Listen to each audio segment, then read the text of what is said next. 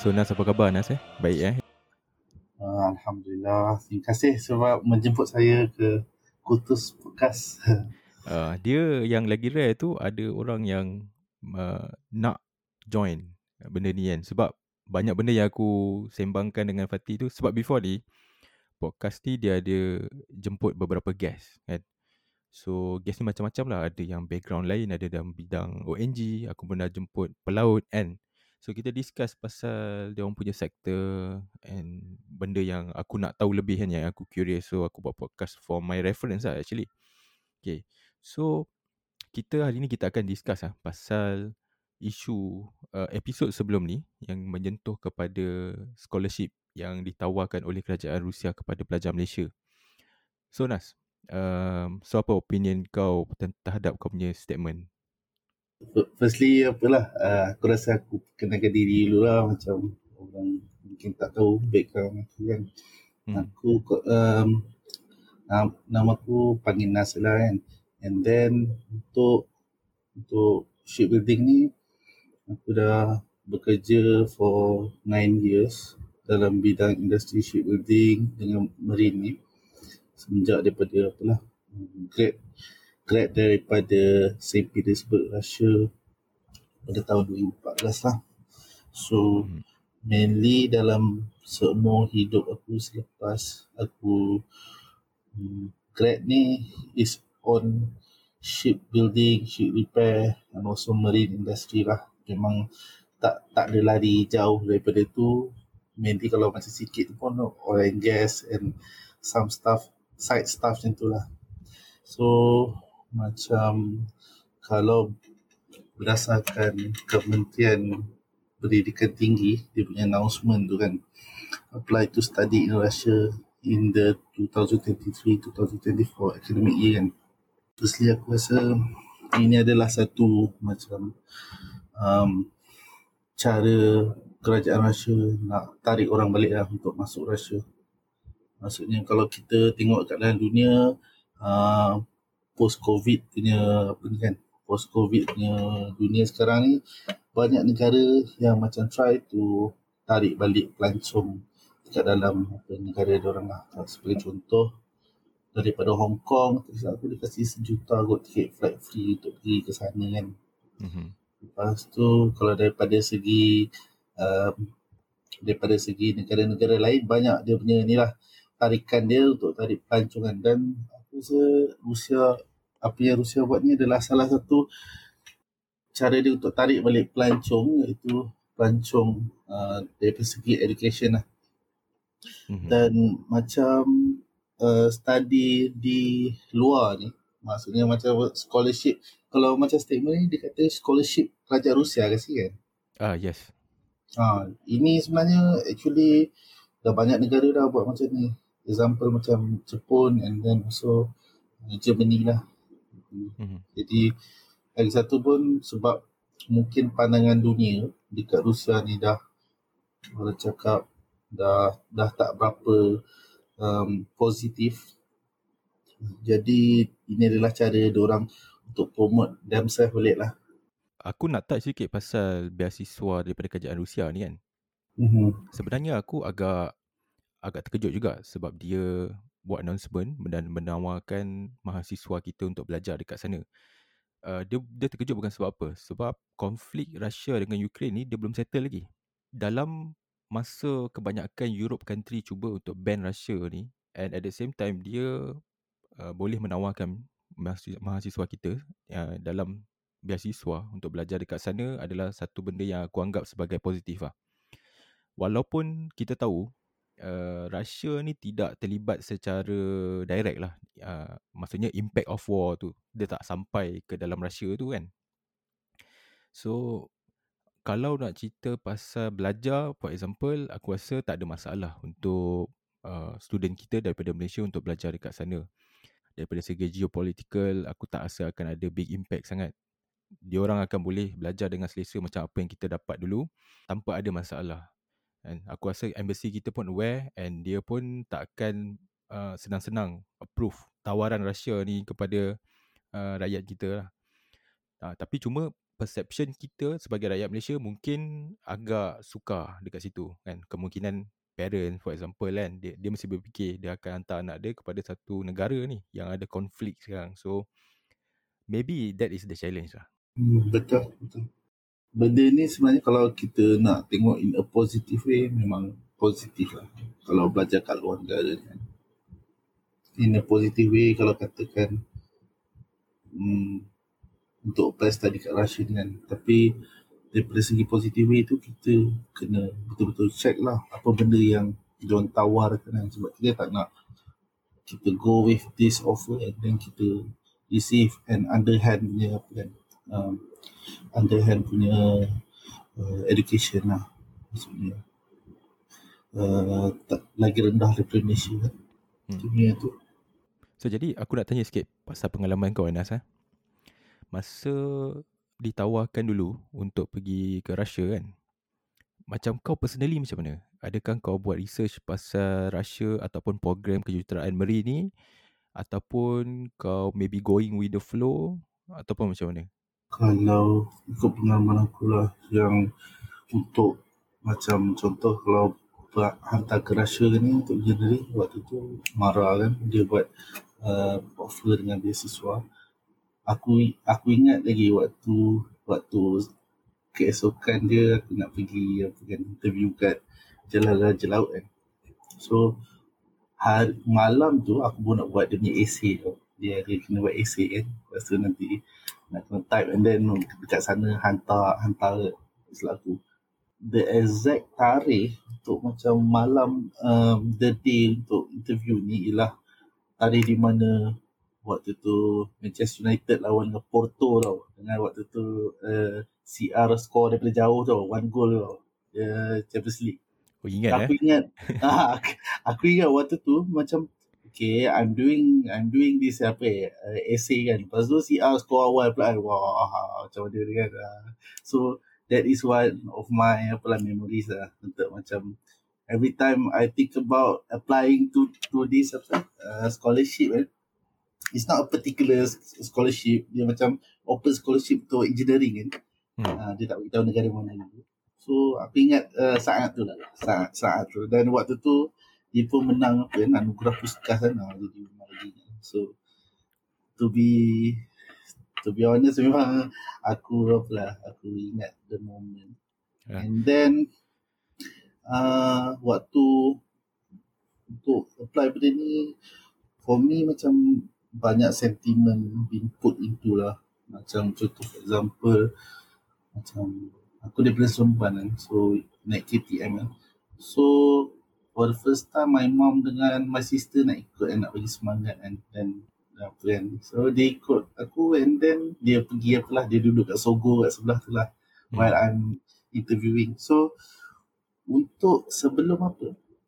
Sebelum um, aku dapat result and go into interview lagi family aku dah put uh, an expectation dengan give um, bagi semangat lah untuk pasal benda ni kan so apabila macam interview tu aku tak dispesifikkan untuk dihantar ke mana atau disuggestkan hantar ke mana kan waktu tu aku punya aku punya tiga negara untuk aku apa diberi pilihan ya. Memang aku cakap UK and then Australia and then the last one is apa ni lah uh, Germany lah. Tapi bila dapat tawaran tu dapat tawaran ke Rusia kan. So dapat tawaran tu dia tulis kejuruteraan maritim. Itu tu aku tengok. Mula fikir kan kejuruteraan maritim macam tak tak banyak juga dengar kat, kat Malaysia ni kan. Lepas tu aku fikir lah ada, ada probability untuk macam boleh strive kat dalam uh, Malaysia ni kan tak meliti lah kita aku fikir long and hard kan. yang ni aku cerita uh, 18 year old ni lah. Uh, okay. fikir and then on the other hand aku ada macam peluang untuk sambung into chemical engineering kan. At first memang apalah memang to be honest memang aku nak aku nak tolak sebenarnya. Cakap maritim kat Rusia ni. Hmm. sebab selain daripada kerisauan terhadap sektor maritim kat Malaysia lagi satu kerisauan aku ialah bahasa. Macam bahasa adalah macam memang aku punya ni lah kelemahan lah. Kelemahan yang macam sangat sangat obvious waktu tu. And then bila I told my parents that I've made a decision to to go for the chemical engineering my parents macam okay semua tapi I can see lah daripada muka orang orang macam macam sedih lah. Macam orang uh, anggap apa macam scholarship uh, overseas ni dia mungkin peluang yang lebih baik macam tu lah uh, orang waktu dulu macam parents parents, parents kita okay, parents, mungkin parents aku lah parents aku uh, nak sangat anak dia pergi macam belajar overseas kan hmm. sebab hmm. dulu waktu zaman bapak aku dulu ada satu kisah ni daripada bapak aku dapat uh, tawaran belajar kat Amerika hmm. tapi tawaran tu tak sampai kat rumah sebab uh, waktu tu rumah kampung dia so hmm. kita tak ada alamat rumah semua. So uh, last lagi bila surat tu tak sampai so dia dia tak dapat lah belajar kampung tapi tahu apa untuk belajar ke Amerika tu memang dia dapat lah. Waktu tu zaman bapak-bapak kita ni kan ramai yang apa kan dapat tawaran belajar ke Amerika kan under Malaysia punya under Malaysia punya government. Mm-hmm. so bila macam ada that kind of macam gila bila you are the the first child kan so macam dia you tengok family at one point macam my my, my parents macam apa lah dia macam sedih yang macam kita kita tahu dia sedih kan. So oh. macam actually ha, actually macam aku macam ah no no no no don't do this to me and don't do this to me. Alah lah sekali macam macam okay lah okay lah just just go just go just go just go don't think just go. So just think about your family lah just make them happy lah. So the first thing aku buat rasa ni lah aku nak letak uh, uh, orang cakap a stone lah. Satu batu di mana dekat dalam family aku or even kat dalam di kalangan kawan-kawan aku semua. Hmm. that uh, if I can do this and then you can do it lah uh, a, a stepping stone lah betul Oh kira apa harapan next generation macam tu kan. So kalau macam oh mungkin ayah tak dapat pergi tapi Nas you should go for it. Macam tu lebih kurang ah Hmm, betul. And then alhamdulillah lah my choice ni macam macam berjaya juga lah bagi orang lain to look further into apa ni belajar uh, luar negara. Even my cousin pun ada yang sambung apa uh, first choice dia memang nak sambung belajar buat medik kat Russia based on my stories yang macam Russia ni okay belajar kat sana okay and also several of my apalah my my friends pun nak sambung belajar kat Russia. Hmm. Sebab macam cara cara cara aku macam present it to them that uh, this is not too bad and the the barrier is only the language but the but if you are into medic the first three years you will you will learn it uh, in English lah. So later you will try to apalah um, try to blend in with the Russian culture and Russian language kan lah. Itulah. Jadi macam orang macam oh okay it's quite nice kan sebab waktu untuk untuk buat medik sebenarnya kita tak silap aku lah. Kita tak uh, orang yang nak masuk medik kat sana just need to have the money lah. Tak, tak semestinya macam kena straight A kan. Uh, maksudnya medik dekat mana tu? medik kat Russia. Medical Russia ada yang sponsored. Uh, tapi ada juga yang macam boleh go private as long as they have the fin- financial lah hmm. dia kalau universiti ni kan dekat mana-mana pun dia ada dia punya minimum requirement kan macam contoh uh, bidang perubatan uh, so dia ada minimum requirement dia as long as kita ada duit kita boleh pergi tak ada masalah lah cuma dalam kebanyakan kes di Malaysia ni kita akan kejar beasiswa sebab uh, kos pengajian yang lebih-lebih lagi di luar negara ni adalah sangat-sangat tinggi ya. So bukan saja Russia tapi di mana-mana pun. Contoh nak pergi Ireland contohnya kan.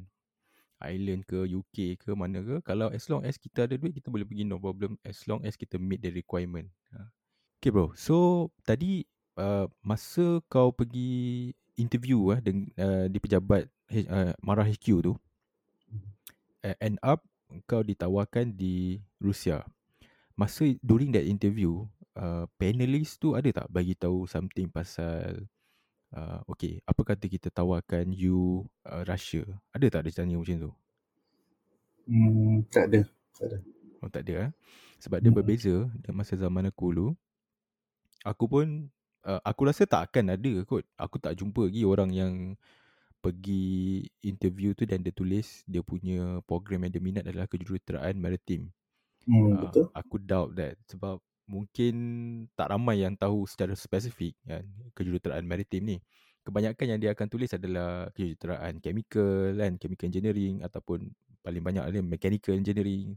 Sama juga kes macam aku, aku tulis mechanical engineering. And tiga negara yang aku pilih tu pun aku rasa lebih kurang je sebab macam macam UK, so on kan. And apa yang aku ingat So pegawai Mara tu bagi tahu Kejuruteraan Mechanical di UK ni tak ada Dia kata Kita tak tawarkan di UK So aku pun uh, Aku aku pun terdiam lah At that time kan. Maksudnya uh, Apa yang aku tulis? Aku silap tulis ni kan. So maksudnya Aku tak full research lagi ni. Okay And then dia Bincang dengan antara panelis And then dia bagi tahu. Kita ada satu program pioneer. Nama dia uh, kejuruteraan maritim uh, di Russia. Kalau kita tawarkan awak untuk belajar di Russia macam mana? Eh, dia tanya aku. Hmm. So aku pun cakap lah kalau uh, Mara nak tawarkan saya Russia pun saya terima. Kan? Sebab bagi saya apa yang penting untuk education saya ni selagi mana ia jatuh dalam bidang kejuruteraan saya minat. Aku cakap macam tu lah. And after that Bila keputusan keluar Aku tak terkejut sangat lah Bila dia keluar tu Prayu Russia Yang kita kena buat dekat Miat kan Berbalik kepada uh, Gain a degree ni eh. So sekarang Macam mana? Lepas kau 9 tahun bekerja kan Adakah kau rasa Macam Berbaloi atau tak? Uh, Berbanding dengan Kau punya tawaran yang lain tu. Yang apa? Chemical engineering eh? Tu Chemical engineering tu Aku pun tak tahu Sebab Macam kita tak tahu apa benda skop skop yang uh, dia orang belajar kan untuk chemical engineering dan apa. Tak mungkin standard skop lah yang kat Malaysia kan sebab itu itu local punya universiti. And then untuk yang dekat Russia ni aku tak tahulah macam sekarang ni batch sekarang ni adakah dia orang dapat improvement kan? Sebab waktu waktu aku final year dulu waktu pengurusi Mara waktu tu datang Anwar Musa so kami ni daripada final year ni have a say and suggestion kepada apalah Nur Musa ni lah untuk uh, it is is a two option lah. Sama ada menambah baikan untuk macam program Malaysia ni itu macam suruh tambah mainly on um, belajar software yang based on uh, industry needs. And then penambahan dekat daripada segi uh, praktikal lah. Uh, praktikal dekat dalam Russia lah kan. Hmm. sebab macam praktikal bila kita belajar kat Russia ni kita expect macam um, bila kita belajar teknologi dia and then we get the practical studies there lah. Hmm. macam macam sebab kita kita belajar kat sana kan seorang so, cakap oh pernah masuk uh, so practical semua kat sana lah. So kalau macam if we say macam oh tak praktikal kat Malaysia kan is is kind of disappointment lah ya yeah, untuk recruiter topik interview tu lah. Macam macam aku aku, aku boleh apa ni sebab aku aku pun uh, dalam beberapa tahun ni pun salah salah seorang daripada uh, interviewer kan untuk untuk macam orang nak masuk kerja kan. Hmm, okay. So macam itu adalah dia punya ni lah. And then untuk yang tadi dengan Anwar Musa tu kalau macam katakan Mara tak boleh nak achieve that that two apa tu. So kita orang cakap better you try to apa ni lah cari cari khusus untuk marine ni dekat a better country lah kasih semua ni. Sebab macam waktu tu kami as a final batch tu rasa macam benda ni at least bare minimum kena ada lah.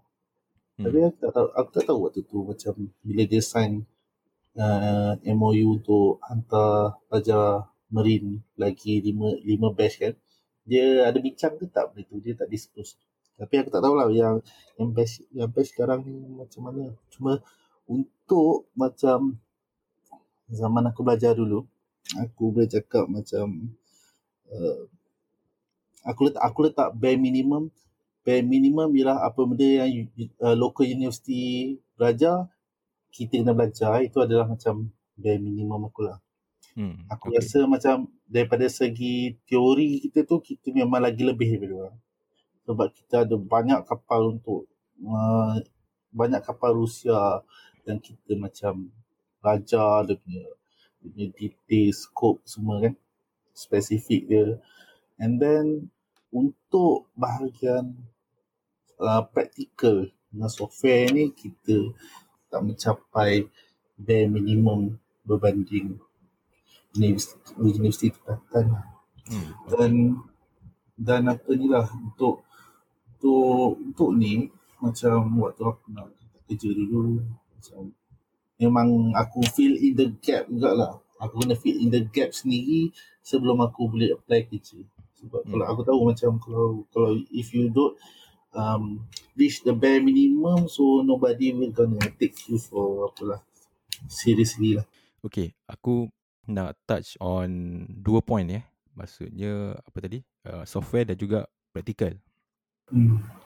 Okay, pasal software, seperti mana yang aku bincang dengan Fatih on previous episode kan.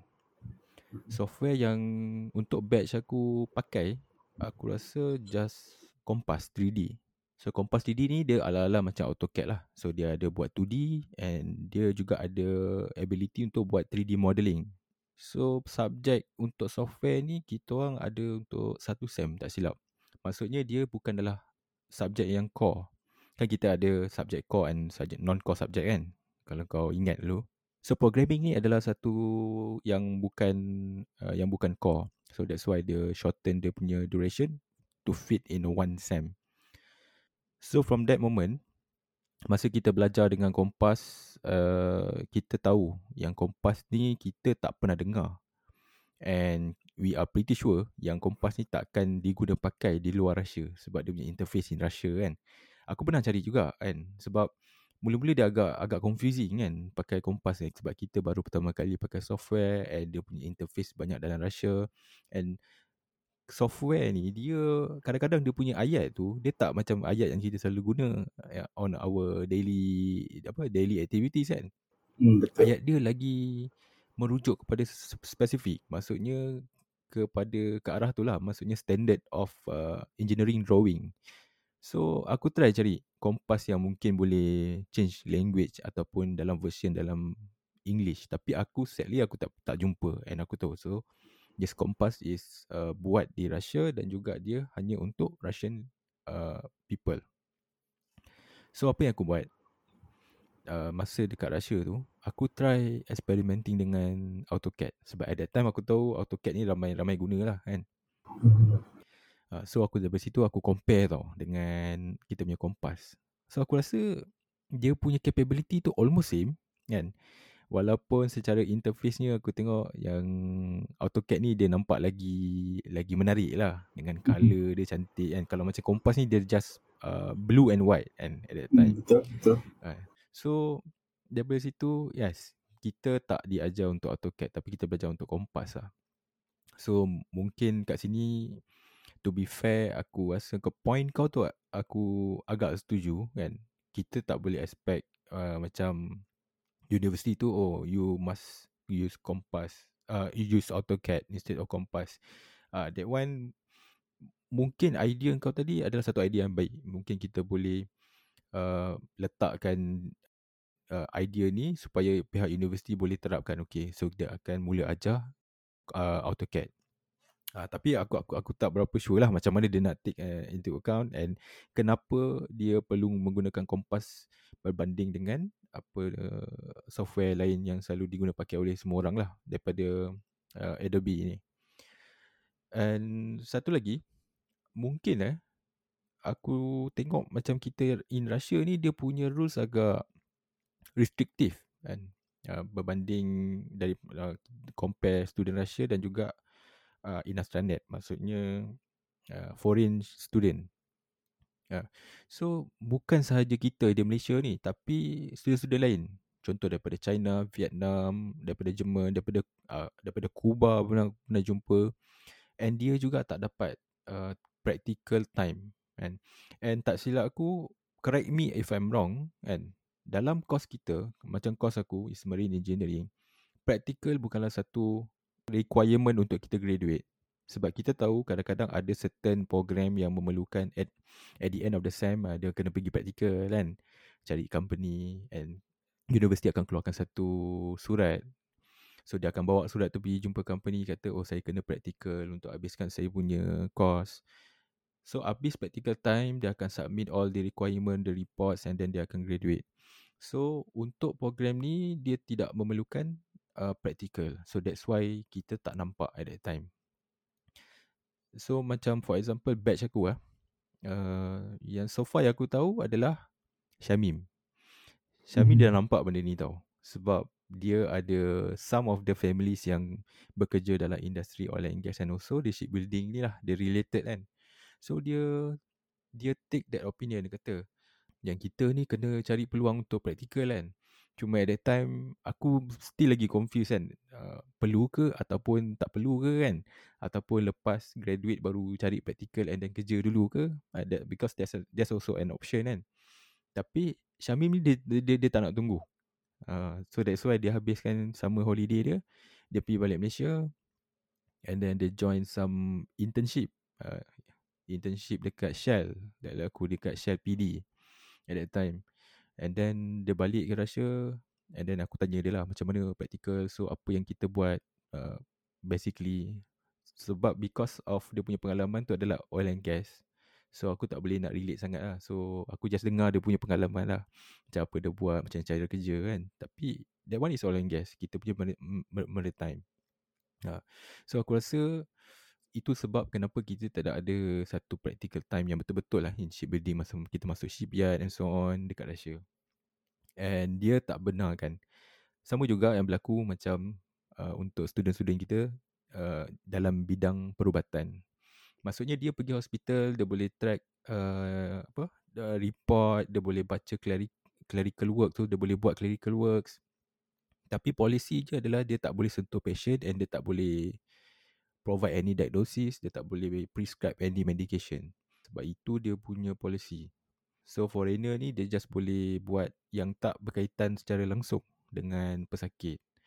Uh, so sama jugalah dengan apa yang kita dapat ni dekat St. Petersburg. Dulu waktu aku nak, dulu uh, just uh, nak kongsi lah. Dulu waktu aku nak grad kan. So kita kena minta uh, macam signature untuk setiap fakulti kan dan kita clear barang-barang dia semua kan. Hmm. So aku dengan Afiq ni ada satu masa tu salah masuk uh, floor tau. Okay. Kita masuk floor on military tau. So oh. floor military ni memang untuk semua student military je. Masuk floor tu memang dia ajar banyak benda pasal peluru, peluru dalam submarine, lepas tu dia ada macam replika peluru dalam submarine kat dalam uh, etage kan dalam floor tu kan. So bila tu masuk ni, dia semua pandai-pandai macam eh besar ada foreigner kat sini kan. So aku, aku rasa macam aku waktu tu aku rasa macam kenapa kita tak belajar dulu ni. oh. Ah. Okay, ini, ini, ini menarik bro. Ini adalah cerita yang yang selalu aku cerita dekat kelik-kelik aku atau ataupun orang yang bila bertanya pasal Russia tau. Kalau kau perasan, ini building dekat apa tu Nevsky eh? Nevsky betul. Nevsky kan. Kita punya building tu kalau kau perasan dia ada satu submarine eh sebelah tu. Ah betul submarine kat belakang. Actually building tu dia kan kita kita adalah satu university state tau. State Marine Technical University. Maksudnya dia uh, bawah government. Uh, bukannya private ataupun bukannya semi private. So hmm. jadi kita ni berkongsi bangunan tu dengan student military. Student military hmm. yang akan berkhidmat untuk dia orang punya navy. So kalau kau perasan dulu, dia ada satu macam uh, building tu kan dia dia, dia separate by by uh, macam ada small pintu kan. Hmm, betul ada uh, pintu rahsia. um, pintu tu selalunya tutup tapi kalau dia ada kelas, dia punya kelas pagi. So masa aku third year and fourth year, so kita orang dah banyak kelas yang awal pagi tau. Start hmm. mungkin pukul 8 kan. So during that pukul 8, barulah kita akan nampak student-student military ni sebelum dia masuk kelas, dia orang akan kena kawat dulu kat depan hall oh, tu. Dia kena pukul, pukul 8 waktu winter eh? ah yes, yes. Oh, pagi-pagi tu. So dia akan berbaris, dia akan ada dia punya komandan kan, dia akan kira head mm-hmm. count. Dah, dah dah settle semua baru dia akan masuk ke kelas. And pintu tu dibuka and ada dua guard akan jaga kat situ.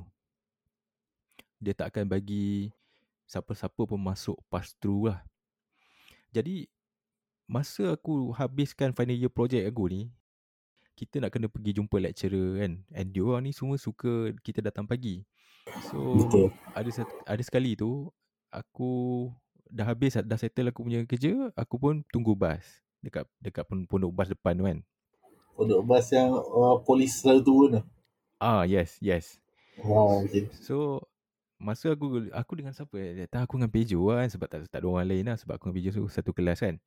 Hmm. So bila kita orang sampai dekat situ ada seorang budak military dia dah dah tunggu bas juga kat situ. Jadi aku ni daripada dulu curious lah. Aku nak tahu apa yang ada dekat dalam tu kan. Jadi aku pun berani-beranikan diri lah. Aku tanya dia, cakap lah. Uh, kita orang ni student Malaysia kan. Mm-hmm. Uh, lepas tu aku tanya dia lah. Actually, kenapa ada military dekat sini kan? Lepas tu dia, ter, uh, then only dia terangkan dia ni military student. And dia pun at that time tengah pursue marine engineering jugalah. And diorang mm-hmm. ni akan berkhidmat terus dengan Russian Navy. So dia share kat aku eh actually banyak tau teknologi kapal yang dihasilkan oleh student-student dia orang kan. Hmm. Kalau kau pasang kita punya projek dia akan simpan dalam satu bilik kebal archive kan. Ah betul Dekat betul. dungeon tu kan. Dekat dalam, dekat dalam dungeon tapi macam semua uh, dokumen-dokumen lama je nampak kan. Ah. So sama juga macam macam projek-projek kita ni kan. Lepas kita settle kita kena bawa dia punya all the report kita kena bagi dekat dia nanti dia bagi kita slip maksudnya kita dah dah dah hantar maksudnya hak milik universiti so budak military ni share kat aku banyak lagi kan? Teknologi kapal yang mungkin jauh lagi advance pun ada cuma tak in production. Kan? Lepas tu dia share kat aku lah uh, at that time dia share kat aku pasal satu news yang kita beli Sukhoi daripada Russia kan? Hmm, betul. Uh, uh, at, at that time kira hot lah topik tu kan? Sebab topik hmm. tu eh, during that time kita kat Russia. So dia kata dia kata kat aku Sukhoi tu actually kita dah tak pakai lah kat Russia because the technology dah outdated dah. So that's why kita let go and kita boleh jual. So aku macam wonder lah. Oh, okay. So aku imagine lah apa lagi yang ada kan dalam kapal kan. So dia kata kalau lah kita ni kan student Malaysia ni yang boleh masuk kat dalam tu boleh tengok projek-projek yang yang pas-pas student dalam military ni buat kan mungkin kita pun takkan percaya yang teknologi tu untuk kapal ni memang sebenarnya dah dia dah ada ada punya blueprint dia. Hmm, betul. Ready for. Dah, dah jauh dah. Yes. Sebab itulah specialnya Russia ni kalau kita tengok dalam maritime dia punya teknologi dia banyak invest kepada situ tau dia punya teknologi and especially untuk dalam combat ship warship ni kan dia orang memang pro lah kat situ. Ha. Sebab tu dia orang boleh rely dekat local manufacturing. Dia orang tak boleh rely. Contoh macam contoh uh, China. Dia hmm. nak ramp up dia punya submarine technology. Dia order daripada mana? Daripada France. Macam kita pun dulu kita beli submarine pun daripada mana? France. Sebab France is a one of the major uh, yang buat submarine lah. Yang bagus teknologi dia. Tapi Russia dia rely dekat dia punya local manufacturing and local uh, expertise dalam semua hal lah dia punya kapal. Cuma Russia ni dia kurang sikit dalam uh, kapal komersial. Dia ada tapi tapi dia tak banyak lah. Uh, ya itu itu perkara menarik yang aku share dengan kau. Uh. Hmm, betul. Uh, tu aku, aku setuju lah. Itu adalah antara benda yang macam mungkin orang kalau macam government dia tak, tak share dengan kita kan. Tapi itu sebenarnya yang yang kita nak sebenarnya yang student daripada Russia ni bawa balik lah. bagi bagi aku lah macam aku punya macam contoh uh, bercakap pasal software tadi kan macam untuk batch aku kita orang punya degree is on naval architect and ocean engineering. Mm-hmm. So untuk apa ni memang waktu final year dulu memang uh, kami satu batch ni memang berbincang okay, kita lepas tu dapat satu kata sepakat lah untuk semua uh, untuk dalam satu batch ni kita pakai AutoCAD kita buat semua pakai AutoCAD supaya kita boleh push our lecturer untuk try to apa ni lah try untuk adapt dengan kita punya AutoCAD lah. Berbanding kompas kan. Hmm. so, orang belajar AutoCAD semua orang pakai AutoCAD.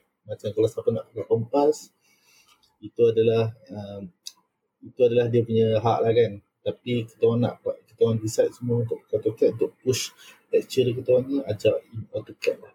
Uh, tapi untuk student level architect untuk macam dekat Malaysia yang belajar banyak lagi uh, software-software macam Maxsurf dengan SolidWorks kan hmm. macam itu adalah uh, kami punya ni lah as level architect student yang lacking dalam software sebab macam level architect ni kan base mainly based on macam software punya base kan kerja dia software ni base kan hmm. so satu kekurangan tu salah satu yang dirasai jugalah itu Aku ingat dulu sebelum aku masuk kerja, aku kena go and kena spend my money kat dalam kos-kos ataupun kelas-kelas untuk dapat sertifikat je.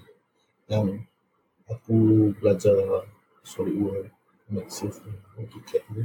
Untuk uh, di industri to accept me uh, as bare minimum. Uh, ini kita cerita bukannya excellent lah. Ini cerita bare minimum. Bare minimum lah. So maksudnya maksudnya kau ada ikut mana-mana course uh, short course dalam uh, programming ni? Mm-hmm. That's good actually. Untuk untuk untuk sebab macam bila aku tengok kan macam contoh bila kita apply job dalam kerja tu kita akan tengok requirement requirement software atau sebab kita tahu kalau macam kita hantar resume kita and then kita punya apa ni just AutoCAD je kan. Ini untuk daripada naval architect perspektif lah uh, HR akan terus macam just okay uh, doesn't meet requirement lah. Tak kisahlah degree daripada mana semua mhm. so itu itu yang aku nampak juga lah recruiter dengan HR punya cara cara filter untuk setiap candidate so untuk tu aku, aku macam my I I need to give my own effort to go to the bare minimum. Dan itu itu adalah nasihat aku untuk macam student-student Marine batch akan datang kalau nak apply kerja carilah apa carilah apa benda bare minimum yang industri nak. So at least you can get considered. Uh, ni kan dapat kerja at least you can get considered for job. Hmm. kalau tak tak ada. Ya lebih kurang sama macam aku juga. Kan aku pun belajar AutoCAD sendiri daripada YouTube masa kat Russia dulu kan uh, cuma benda basic lah. Uh, 2D apa? Orang panggil 2D drawing eh. So aku ingat lagi uh, masa aku graduate so offer kerja tu dah ada kan. So dalam aku graduate aku sampai Malaysia dalam 2 minggu dan aku terus move ke Kelang. So bila aku sampai tu aku jumpa dengan aku punya uh, boss yang aku direct report kepada dia lah. And dia ni adalah uh, orang Netherlands, Dutchman. Eh, dia ni title dia adalah sebagai uh, dredger master. So dredger sebab dulu masa dekat shipyard aku tu aku buat dredger saja. And dredger tu bukanlah untuk kita jual. Maksudnya dredger tu company punya. Uh, self own lah. So dia ni dia akan monitor semua uh, kapal-kapal dredger ni sebab dia ada title uh, dredger master. Dekat Netherlands, Netherlands ni dia ada satu industri dredging yang sangat-sangat besar. And bila kapal tu Aku ingat lagi kapal tu kan Aku ambil gambar Aku upload dalam ship spotting kan mm-hmm. So adalah orang daripada few Ada countries kan Dia komen kat gambar aku tu Dia kata From the looks of it The design Is identical to the Dutch uh. So maksudnya dia tahu tau Dia ada satu significant punya Similarities Dia punya design daripada Netherlands ni dia, dia, dia tahu So jadi Bila aku sampai So Dutchman ni tanya aku lah So, so sekarang kau buka laptop kan, aku nak suruh kau design satu benda. Tak aku pun time tu tak ready lah aku cakap ish. Padahal job offer dah accept ni kan. Hmm. Tapi dia nak try aku. So dia letak satu objek eh. Dia macam dia ada satu bongkah metal tu kan. Adalah ada curve semua kan. So dia letak aku. Dia kata okay. You draw this uh, with your own dimension. Tak kisah dimension apa pun. Tapi penting dia punya rupa sama. So dia bagi masa lah. So aku pun buat kan pakai AutoCAD. And at that time aku bu- aku buat aku, aku jaga kat dia. I have uh, no ability yet to do the 3D model but I can do the 2D. Dia kata yes sure. Aku buat buat buat and then dia tengok dia puas hati kata okay. Welcome to design and engineering department. So aku di report bawah dia lah. uh, so kerja aku mula-mula memang kerja aku print drawing, lipat drawing. Print drawing lipat drawing. Sebab drawing dia besar kan and lipat drawing A1 ni, A0 yes. Lipat drawing ni yang paling semua budak-budak situ tak, tak suka lah. Kan leceh kan Betul lah. lipat leceh satu gila. satu. So akulah tukang lipat. Uh, seminggu tu aku lipat lipat lipat.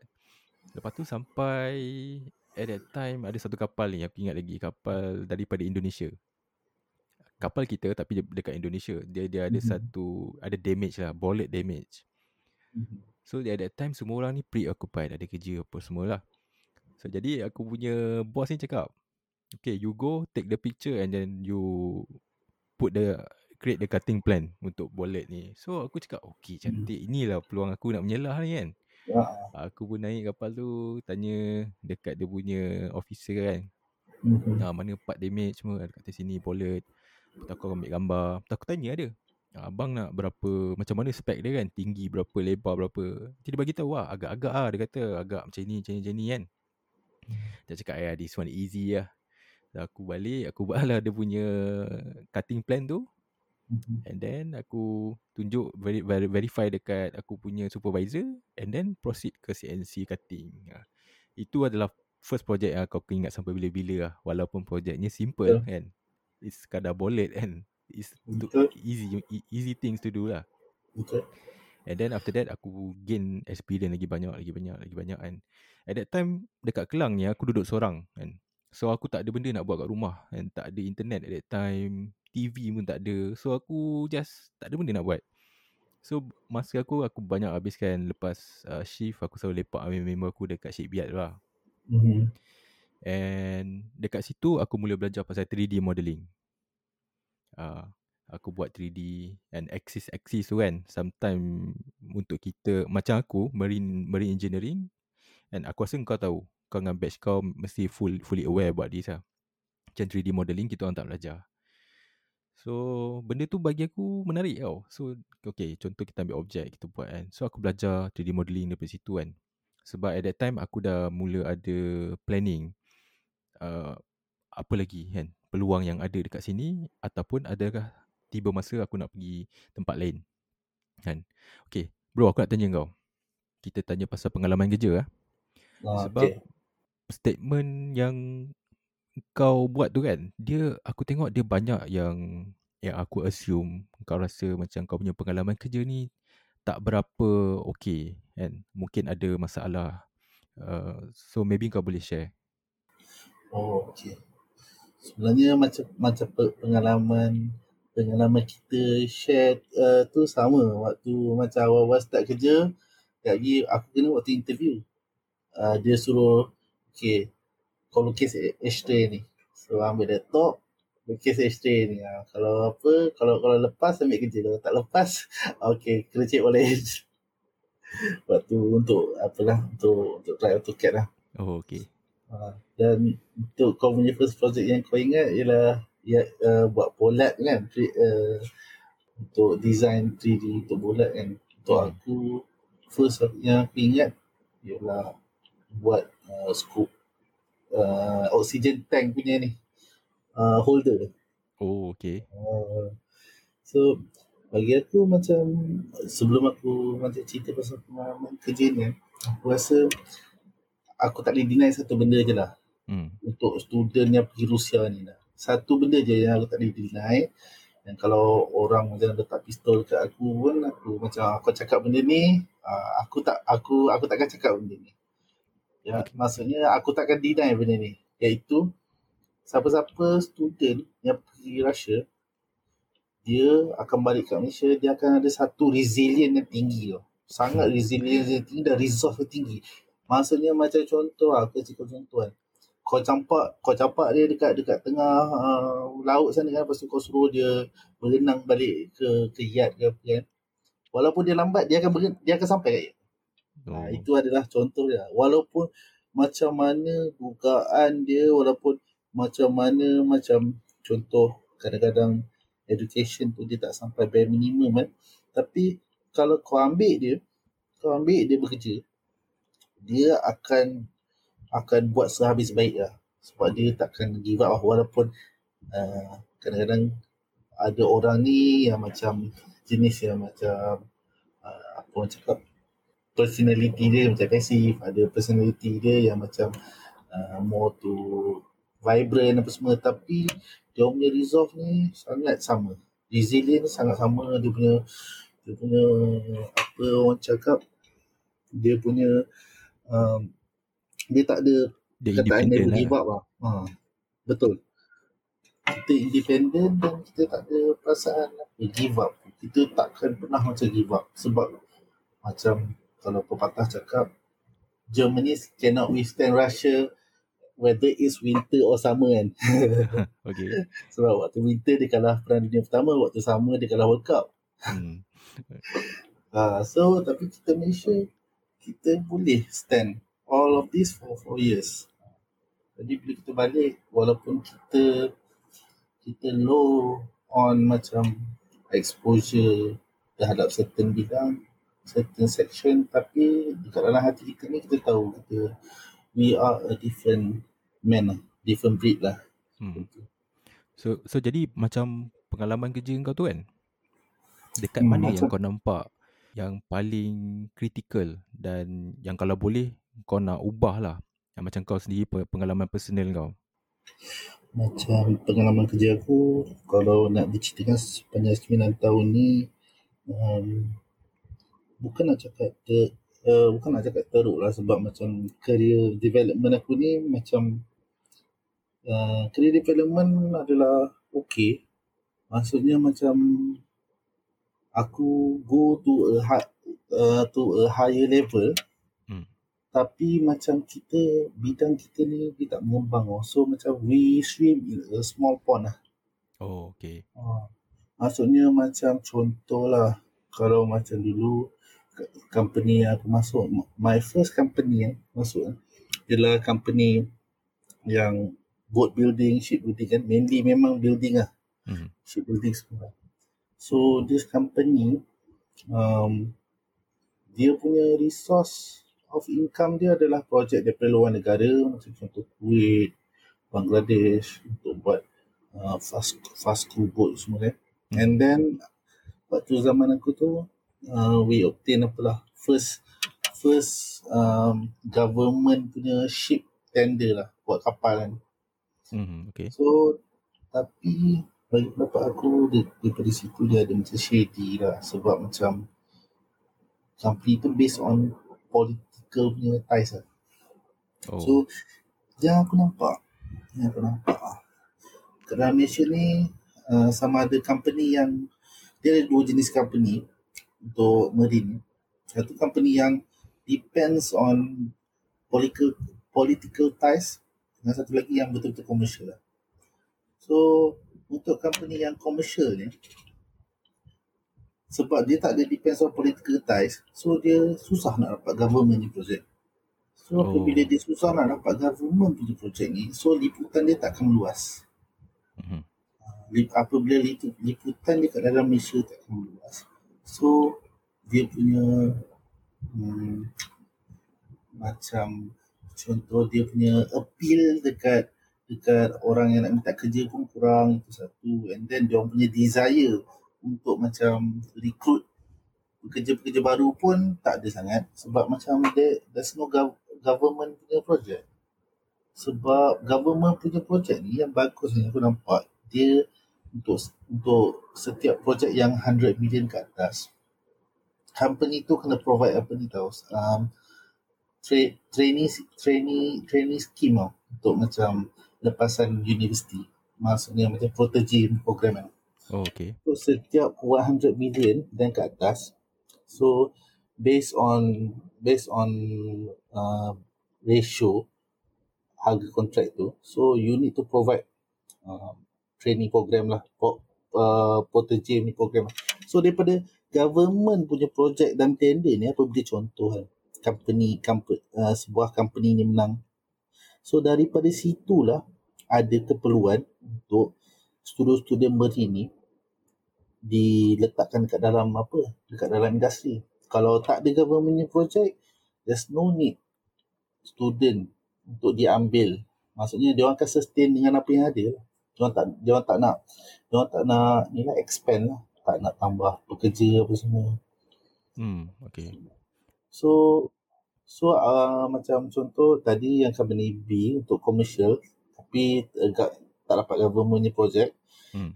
dan company A, company yang berdasarkan politik ni. Okay, dia dapat government project and then dia do all this macam uh, training scheme, protege semua and then dia buat semua tu. Tetapi the problem is di dalam company tu sendiri tak ada stability. Maksudnya stability daripada segi kalau macam individual uh, kau tak ada career development kau kau buat apa pun kau, kau takkan ada career development kau. Maksudnya kalau kau buat projek tu untuk 3 tahun dan projek tu um, is a success one, kau takkan naik. Kau akan stay je where you are. Hmm, okay. Ha. Itu daripada segi career development, daripada segi financial kau pun, kau akan stagnan lah kat situ. Sebab company ni based on politik kan. So, hmm. apabila based on politik, kadang-kadang duit yang duit yang untuk projek tu you you don't get the same amount as apalah dijanjikan lah. Oh, okay. Untuk maksudnya untuk company tu, untuk company tu ha. Tapi benda ni di sweep under the rug lah. Ha, sebab tu, sebab tu aku sangat kecewa lah. Aku sangat kecewa apabila macam contoh berita keluar macam contoh macam LCS tak siap yang Navy punya tak siap kan lepas tu OPV punya OPV punya PMM tak siap so aku macam fikirkan kenapa at least macam kau tak boleh macam ada barang tu and then and then macam tak siap sebab macam kan jadual aja dan bukannya masalah duit kan sebab the money is there dan the money tu pun bukannya macam aku bayar satu kapal, aku nak satu kapal. No. Bayaran dia adalah based on six ship. Tapi kenapa satu kapal yang tak siap? Ha. So itu adalah problem dengan company politik. Dan apabila company politik ni, ini aku nak share lah. Untuk waktu zaman bash aku 2014 um, di company dekat area Lumut Mm-hmm. So macam ramai batch-batch aku dia masuk program um, yang engineer scheme dekat um, company besar ni. So dia orang yang engineer scheme ni dia orang kena contract uh, setahun lah and then um, dengan dengan apa dengan kem, kemungkinan tinggi lah sebab sebelum tu semua yang masuk yang engineer engineer scheme ni semua diserapkan masuk ke dalam company tu lah. Mm-hmm. Okay. Tapi batch 2014 eh is the only batch yang macam kau kau habis pun uh, this this uh, scheme the uh, training training program tapi kau tak diserap langsung the whole the whole program for that year and then waktu tu aku tengok kan semua semua orang macam macam bertempiaran untuk mencari kerja lain. This hmm. this marine student kan pasal aku cakap what's wrong kan oh, kenapa macam ni kan sebab macam dekat lumut tu yang company tu pun bukannya bukannya a small company. It's a big company and the ongoing project pun besar. Besar. Hmm. maksudnya ongoing maksudnya flow tu akan masuk. So kau kena bawa masuk orang juga lah untuk macam apa ni kan untuk macam jalankan community project jadi macam waktu tu aku waktu tu aku rasa there's something wrong with this industry you can't have a a training program and then you just let go all your training like that. Mm. At least you need to kalau katakan you need to serap like 20%, 50%, maybe 50 50%. Uh, kalau yang lain tu okay lah macam katakan uh, doesn't meet requirement tapi the whole batch of the training program is like it's like macam kau habiskan setahun of your years untuk masuk dalam training program untuk company yang tak nak, tak nak ambil kau pun. So hmm. you wasted the whole year. And then dia kena struggle cari ada opportunities lah. Betul. Ada opportunities ni kan macam aku cakap macam bidang ni tak besar. Jadi apa benda yang apa boleh meet ends lah. Hmm. Apa benda pun yang boleh aku jadi aku rasa macam dalam hati aku aku waktu tu aku kerja yang at a place yang quite secure juga lah sebab kita orang ada project kan. And then aku aku pun macam aku tak tahu macam nak nak tolong macam mana. It's beyond it's beyond me lah. Hmm. Sebab aku, sebab ini adalah macam kawan-kawan kita yang macam kita makan sama-sama, kita susah belajar sama-sama, lepas kita kita do everything sama-sama for the whole year, for the whole four year lah. Dan untuk dengar macam benda tu sangat apa, sangat menunjukkan aku lah. tu. Okay. So aku nak tanya sikit pasal career progress eh. Career development ni. So macam aku dulu, aku style aku mungkin aku boleh kata agak agresif sikit lah kan masa zaman aku kerja dulu. Aku selalu keep on pestering aku punya boss tau at that time. Sebab atas aku yang ada ada yang bos aku yang Dutchman ni.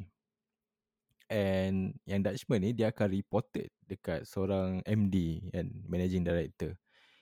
And managing director aku ni uh, dia kira boleh lah kita nak sembang dengan dia kan. Tanya hmm. insight.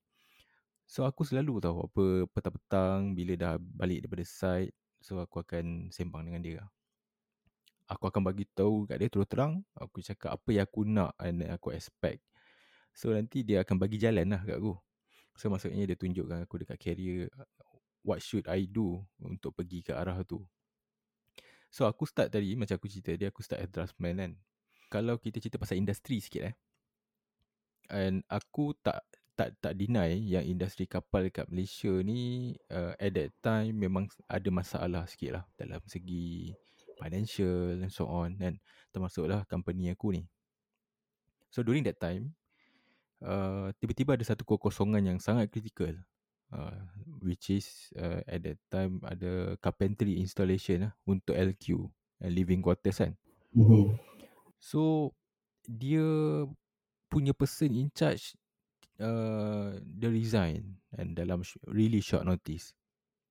Dia just bagi tiga hari macam tu lah. Sebab dia ada dia ada nak pergi satu company dekat Terengganu. Uh, so dia dapat better job kan, better offer. So nak pergi. So aku punya managing director ni so dia panggil aku dia tanya aku lah so the question kau tak the question yang dia tanya aku adalah uh, aku masuk bilik dia ada dia tunjukkan kapal yang kita orang tengah buat at that time lah uh, dia punya drawing dia tanya dia cakap aku apa function bulbous bow? Uh, question dah aku ingat sampai sekarang lah.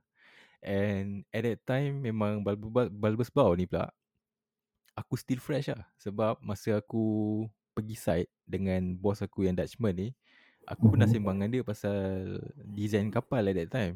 Mm. aku tanya lah kenapa bulbous bow ni memang besar gila lah dia buat mm. sudah terangkan lah daripada segi scientifically daripada segi engineering why dia kena ada and and berapa besar kapal ni sebab tu dia kena ada besar macam tu something like that lah mm. so aku terang kat dia lah and then dia tanya aku soalan nombor dua dia kata kalau aku bagi kau in charge satu department, kau boleh handle. Aku at that time muda kan. Aku always take the challenge. Aku cakap, no problem boss. As long as uh, I can learn, sure not. Why not kan? So at that time pada usia aku 23. Kira 23 ni bagi aku nothing lah. Maksudnya kau fresh kan. Fresh graduate. Banyak lagi benda yang kau kena belajar. Aku in charge satu department uh, for carpentry. Architectural lah. Hmm. Uh, so dari situ aku belajar banyak. And aku make a deal dengan bos aku. So aku by hook or by crook aku akan belajar and aku akan settlekan projek ni. And aku nak pergi uh, laut. Aku Hmm. suruh dia, um, bos kalau ada next project, tak kisahlah mana-mana lah, Bintulu ke, Kalimantan ke, please put put my name on on on on that ship. Sebab saya nak gain more experience dekat luar. Dia kata okay. Dengan satu syarat lah. Kau selesaikan projek ni dulu. Macam itulah aku punya deal dengan bos aku ni kan. Aku learn juga daripada situ yang mana industri kita ni nak kata besar tu tak adalah besar tapi tapi bagi aku it's still sufficient lah kalau tanya pada pendapat aku lah. Sebab kalau kita tengok eh, kita, kalau kita cerita pasal kejuruteraan maritim yang specifically dalam shipbuilding eh, kita ada banyak apa company yang dekat Semenanjung dan juga Sabah dan Sarawak kan. Uh, kerja aku sekarang aku banyak terima new order book kan. Maksudnya kapal yang baru order kan. So aku in charge bahagian uh, specialize dalam marine engine technical marine engine termasuklah boiler, auxiliary engine and so on, propeller. Dan aku juga in charge uh, on tiga main ship type which is dry bulker, fishing vessel and all the offshore. Uh, Mhm. so kalau kira macam ini adalah subject matter expert aku dekat currently company aku lah. So anything yang berkaitan dengan industri ni aku adalah person of in charge. Kita kat Malaysia ni banyak kita tak buat kapal komersial macam bulk carrier and tanker-tanker ni kita tak buat. Maksudnya kapal-kapal besar ni uh, kita tak buat. Jujur aku sangat aku, aku rasa aku macam uh, bernasib baik sebab aku first job aku uh, berkaitan dengan kapal yang besar dalam 180 Mhm. meters lah. Memang besar kapal tu. And kapal tu not even uh, sesuai untuk operate dekat dalam perairan Malaysia ni. Uh, sebab kapal yang aku buat yang first tu, dia punya first job at that time uh, akan serve di Rio de Janeiro, Brazil. Uh, so untuk kapal besar macam tu, kita boleh kira dia standard lah kapal bersaiz yang kalau kita compare dengan industri di Japan, China and so on lah. So aku ada peluang tu. Kebanyakan shipyard di Malaysia ni dia banyak buat small offshore vessel. Macam PSV kan. Uh, crew uh, apa lagi? Uh, tugboats. Uh, So dia kapal ni bersegmen yang kecil. Tapi secara jujur aku cakap there are few uh, shipyard yang sangat-sangat bagus kat Malaysia ni yang mana they actively make some money in the industry. Contohnya dekat Sarawak kita ada Rajang Maju ah. Kalau kau pernah dengar. Kita ada Rajang Maju. Kalau ship repair, ah kita ada banyak ah. Kita ada MMHE, kita ada Go Marine kan, Destiny, apa lagi? Uh, dekat uh, even dekat uh, dekat Penang ni pun adalah few. Walaupun dia bukanlah berkapasiti besar tapi but still dia punya environment sangat bagus untuk kau uh, gain experience kan. Okay. So aku nak tanya berkenaan dengan industri lah kan. Kau rasa uh, macam mana? Dan uh, sebab kau ada keluarkan kenyataan yang mengatakan ada industri kita ni is not is not good eh. Is is is too small lah. Adakah pandangan kau tu masih sama ataupun macam mana? Ya, pandangan aku, pada pandangan aku masih sama. Sebab kan, okay, sebenarnya kalau nak ikutkan, untuk bahagian shipbuilding dan ship repair ni kan, kalau dekat Semenanjung kita ni ada beberapa je lah yang orang kata well established and then well established and uh, untuk shipbuilding tu dia boleh deliver kan. Tapi untuk the other side of Malaysia, maksudnya Sabah, uh, mainly on Sarawak lah kan, diorang punya shipyard is is very blooming lah. Baik sebab kan banyak order books daripada negara-negara luar kan untuk buat macam kapal-kapal skala macam uh, mid size kan. Tapi diorang ni ada capability dan also diorang pun build on diorang punya their own design lah. Their, their own in-house design. Sebab macam my current company pun sekarang pun macam tengah tengah working together dengan uh, Sarawak based uh, uh, design design house kan. So they have this capability yo, untuk macam bina kapal, repair kapal yang berskala maybe up until 120 meters kan. Tapi diorang kurang diwar-warkan orang kurang diberi perhatian dan even hmm, saya ingat aku lah tak ada pun government punya uh, tender uh, being awarded untuk shipbuilding lah. Being awarded to them. Walaupun dia orang ada capacity dan kat sana memang manpower dia orang memang banyak lah. Even kita orang pun try to import manpower daripada Sarawak pun dia orang dia orang tak nak dia orang tak nak kasih jugalah kepada Semenanjung sebab banyak sangat dalam dia punya order book. Oh okey. Cakap so sebenarnya macam macam yang macam yang kau cakap tadi kan untuk yang uh, bahagian marine ni uh, aku partly setuju lah dengan apa yang kau cakap. Iaitu kita punya bidang kita ni bahagian marine ni uh, daripada segi permintaan dia memang sufficient tetapi it is not well uh, divided. Maksudnya kita banyak tertumpu dekat Semenanjung rather than go to Sabah and Sarawak.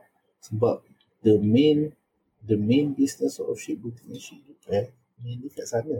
Yang orang cakap they are doing business lah rather than doing um, uh, pol- politik politiking apa semua ni kan kalau kat sana kita tahulah hmm. macam benda-benda macam ni tapi kat sana memang they are doing business lah. macam contoh macam even uh, kapal-kapal besar pun container vessel semua pun orang boleh buat kat sana dekat Malaysia ni uh, I mean kat Semenanjung ada beberapa je yang yang boleh yang boleh um, sustain ataupun boleh cater untuk that kind of macam kapal-kapal besar eh. even dekat even dekat Port Klang ni pun aku rasa macam dah makin berkurang dah shipyard mm-hmm. shipyard dah makin berkurang dah sebab of the macam tak boleh ber, bersaing kan bersaing sebab untuk marine untuk develop first firstly pada pendapat aku untuk uh, shipyard ni diorang kena ada ability to cater kapal-kapal besar yang lalu selat maka ni mm-hmm. okay. uh, lepas tu itu based on apalah untuk shipyard kat Malaysia ni kat mana hidup tak boleh uh, rely on shipbuilding only lah. And then lagi satu aku rasa marine industry ni kurang diberi perhatian lah oleh government. Hmm. Kurang diberi perhatian oleh government dan the one that be pushing for this industry kan sebabkan dia orang punya requirement semua ialah macam contoh company entity apa ni lah uh, GSC lah contoh Petronas kan sebab banyak requirement dia untuk contoh cater for cater for orang punya support vessel kan mm-hmm. macam contoh aku kasih satu contoh ini aku just disclose lah macam macam maybe known to public tapi maybe not public lah macam Petronas punya projek Safina kan mm. uh, diorang Petronas banyak buat inisiatif untuk macam kita punya marine industry untuk katakan uh, projek Safina ni ialah satu projek di mana diorang nak ganti semua kapal-kapal lama diorang yang umur 15 tahun hingga ke 20 tahun ke atas untuk tukar kepada yang baru lah kepada ship owner. So mainly macam projek ni ialah Petronas akan bincang dengan ship-ship owner dan akan jadi guarantor kepada diorang untuk buat kapal-kapal support vessel uh, diorang. Macam contoh anchor handler uh, lepas tu apa lagi PSV and then uh, Ladycraft uh, so kapal-kapal yang macam tu untuk cater to their needs lah. Uh, mm-hmm. sebab dia ada requirement di mana kapal 15 tahun dan ke atas ni dah tak boleh pakai dah apa ni support vessel tu oil and gas punya pula tapi aku nampak the one that pushing this is only macam company-company DSC ni je lah. Tapi macam kita punya industri Malaysian government itself kan. Dia, dia sangat macam kata uh, terlepas pandang lah dalam bahasa lembut ni. Terlepas pandang. Sebab kan dia mengharapkan macam Petronas ni akan cater to this marine industry. Tapi no sebab sebab macam dari pendapat aku setiap tahun setiap uh, universiti macam tu sekarang kita ada universiti untuk marine ni kita ada uh, Unity Academy Med lepas tu banyak graduate daripada uh, UMT Universiti Malaysia Terengganu hmm. and then uh, UTM so untuk setiap tahun beribu-ribu orang keluar daripada this marine punya this marine punya program lepas tu dia mengharapkan pun dia belajar dia apply tetapi bila tak ada macam satu um, rangsangan daripada government untuk hidupkan this industry, orang akan still rely on company-company yang sama yang macam uh, duit or break it ni. Hmm. Sebab sebab macam contoh lah, kasi contoh untuk my current company sekarang ni kan. Macam my current company sekarang ni, uh, aku dapat privilege lah untuk macam uh, macam sekarang ni aku kerja based on uh, commercial and development punya department. So aku ada privilege untuk aku dah tak aku dah tak buat dah untuk design design semua. Sebab aku macam untuk design tu untuk naval tu uh, macam aku macam kau juga aku dapat aku dapat storyline macam kau sama juga macam bila waktu aku jadi naval architect dulu lepas jadi naval architect tu aku punya MD CEO terus macam instruct aku okay Nasrul kau jadi project manager untuk projek ni untuk 3 tahun. Okay, sekarang kau buat sendiri projek ni. Aku tak mahu tahu apa benda kau buat. Macam tu. Ha, ha, itu, itu, itu tak mahu tahu apa benda yang kau buat tu maksudnya kau kau buat kau buat sendiri from A to Z. Ha, ada guidance tapi with no helper. Maksudnya waktu tu aku memang aku memang buntu lah. Nak buat PO sendiri. Lepas tu nak fikir um, minta duit kat bos lepas tu beli-beli barang macam petty cash tu sendiri anak motor di school di pipe ni motor pusing kat area Poklang kan cari yang ada hardware lepas tu beli beli apa uh, beli gel coat mencat lah dekat apa dekat, dekat jalan jalan Rantau Panjang. Oh, itu tu memang uh, a hellish experience. Tapi macam dia bagi aku grow bagi aku grow. Itu is a positive way lah. so back to my current company ni aku dekat commercial and development. So aku ada privilege untuk pergi kat company engineering tau. Hmm. so apa benda aku tengok dalam company engineering memang pack gitu pack je dua tiga uh, tiga story memang pack dengan orang uh, naval architect dengan designer dengan drafter kan and semua ni bukannya muda-muda tau semua yang memang old school gila lah macam mungkin bayar-bayar bayar-bayar uh, papa aku sebelum pencen 2-3 tahun lagi nak pencen kan. They have been doing the same job for their whole life until dia nak retire. Hmm. So, I've been thinking to myself kan, ish, kalau macam ni ya, this three story ni kan, kalau macam orang kerja tempat yang sama, lepas tu macam mana student-student lain yang architect ni nak penetrate maksud aku? Oh, waktu tu aku aku macam doom lah. Yeah. Pasal aku aku just tanya tanya lah dekat macam bukan kau kat dekat uh, dekat situ kan. Ya, korang ni engineering department ni tak ada tak ada opening kan apa semua kan. Dia kata oh tak ada lah. Tak ada opening lah. Memang full pack dengan dua orang punya uh, kerja tu lah, contract base tu lah, is based on project. Hmm, okay. So if based on project, kau susah nak dapat sustainability ataupun career development di situ. Projek kau siap, kalau macam orang nak sambung, orang akan sambung kau. Kalau orang tak ada projek, kau kena melilau lah. Cari dekat tempat lain. Ha, jadi ya, dari situ aku tahu, aku tak salah ke company untuk macam dia orang cara untuk sustain dia punya company kan. Memang kalau ada projek pun memang akan uh, manpower dengan manpower tu akan di-charge pada projek. Yeah. Tapi yang aku macam macam macam tak boleh nak terima ni adalah macam mana marine industry yang kita berjuta-juta kapal lalu dekat uh, kita punya uh, peninsula ni kan kita tak boleh grab the opportunity but rather kita just kasih this contract based uh, project punya project punya term. So macam aku rasa macam ish tak boleh sustain kan kalau marine macam ni. So tu adalah punya insight lah on macam macam mana how this marine company yang the big company ni operates lah untuk sustain diri orang. Sebab apa? Sebab there's no injection from the government untuk apa merangsang uh, marine ni sendiri.